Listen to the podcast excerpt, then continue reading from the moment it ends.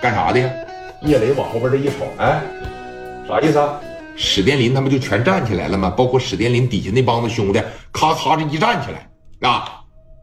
刘觉武当时迈着小方步就进去了，来到了说聂磊的跟前儿刘觉武多大岁数啊？今年能有个三十八九岁吧？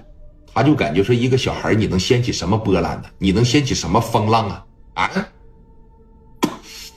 小烟儿的一抽，小伙儿。你这家玩的路线挺高明啊，很了不起啊！你这思路真清晰啊，而且呢非常的活跃，处理事情呢也非常的冷静。你知道聂磊给他来了句啥吗？谢谢，哈哈！你今天来这儿拎着镐把是过来夸我来了？不能吧？说吧，找我啥事儿但是啊，你不说，我也能够明白啊。我把你们挤兑走了，我把这市场拿下来了，是不是生气了？嗯，你们做的这种生意啊不长久，想坑蒙拐骗呢，上别的地方坑去，上别的地方蒙去，在我这儿啊不好使，知道吗？今天你们拎着镐把进来，咱们肯定就做不成朋友了。蒋元啊，关门！这一说关门，蒋元来到门口，咵就把门子落下来了，啊你！你都别跑，我保证啊，你跑不了。哎，这边提了个小镐把，十多个人在后边，一个个耀武扬威的，成仓了。哥，当时这一提溜出来，怎么的？啊，臭不要脸的！你知道你触碰到了谁的利益了吗？你知道我们温州商会？你知道你触碰到了谁的蛋糕了吗？今天就在这打死你都没事知道吧？知道我们背后？哎。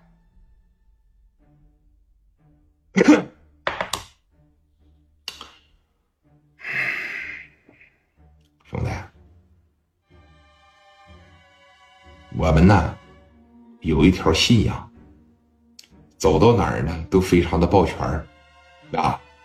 谁要是说阻挡我们挣钱，肯定得给他打趴下。兄弟，真不长眼呐！有这么一句话叫“不打勤的不打懒的”，他专打这个不长眼的啊。来吧，都掏出来吧！这一说都掏出来了，小狗把啥的，这就都提溜出来了嘛！哎，全提溜出来了。聂磊当时啊，一瞅，我给你机会啊！现在呢，没人能看着你们，给我跪下道个歉。咱比什么都强。你要真把我聂磊整急眼的话，我让你们出不了这个屋，你信吗？我就想好好的做点生意，做点良心生意。给我小市场卖皮鞋的这帮哥们供供货，就这么简单。我也挣不了几个米儿。如果你们是挣大钱、发大财的，你们肯定看不上这点利益。如果说这点东西你都在斤斤计较，那你根本就不当。我聂磊也根本就没必要怕你。这小子真聪明。我问问你，真要是一年挣个几千万、几百万的商会，他他会看上这在市场上供皮鞋？这能挣几个钱呢？就这个你们都斤斤计较，肯定你们也苍不到哪儿去，你们也牛逼不到哪儿去，对不对？所以说呀，聂磊当时这一寻思，我就在这干了你，你又能怎么地呢？啊，你还掏出来了？你看看我这边掏出来的他妈都是啥？来掏！这一说往外掏，沙发的缝里边有两个五连发。当时蒋元从这儿提溜出来了一把，啪的一撸上，史殿林从后边也撸出来了，咔的一下子给他们一顶上，把你们那几杆破呃，把你们那几个破镐把呀放下，把你们手里边那破砍刀啊扔他，听着没呀？啊，打死你们信吧？两杆五连发就给干这儿了。紧接着人家史殿林那帮兄弟们，史殿林是带着兄弟跟着聂磊往前台这一上。操！哎，这就全拿出来了，小砍刀，哎，给他们这十多个人就给围上了。史殿林这小子挺牛逼的，啊，往前面这一上，薛之俊吧，不有点秃顶吗？在后边夹个小包，贼眉鼠眼的。五哥，他们有枪，怎么办？说他妈啥呢？在这儿啊！砰！这一下干他妈刘哎，干这个薛之俊的脑袋上了吗？直接把这儿就给干出血了。你想想，五连发那玩意儿是铸铁的，拿着钢管子朝你脑袋上当来一下子，不得给你干这儿吗？刘觉武要上，紧接着人家史殿林朝脚底下，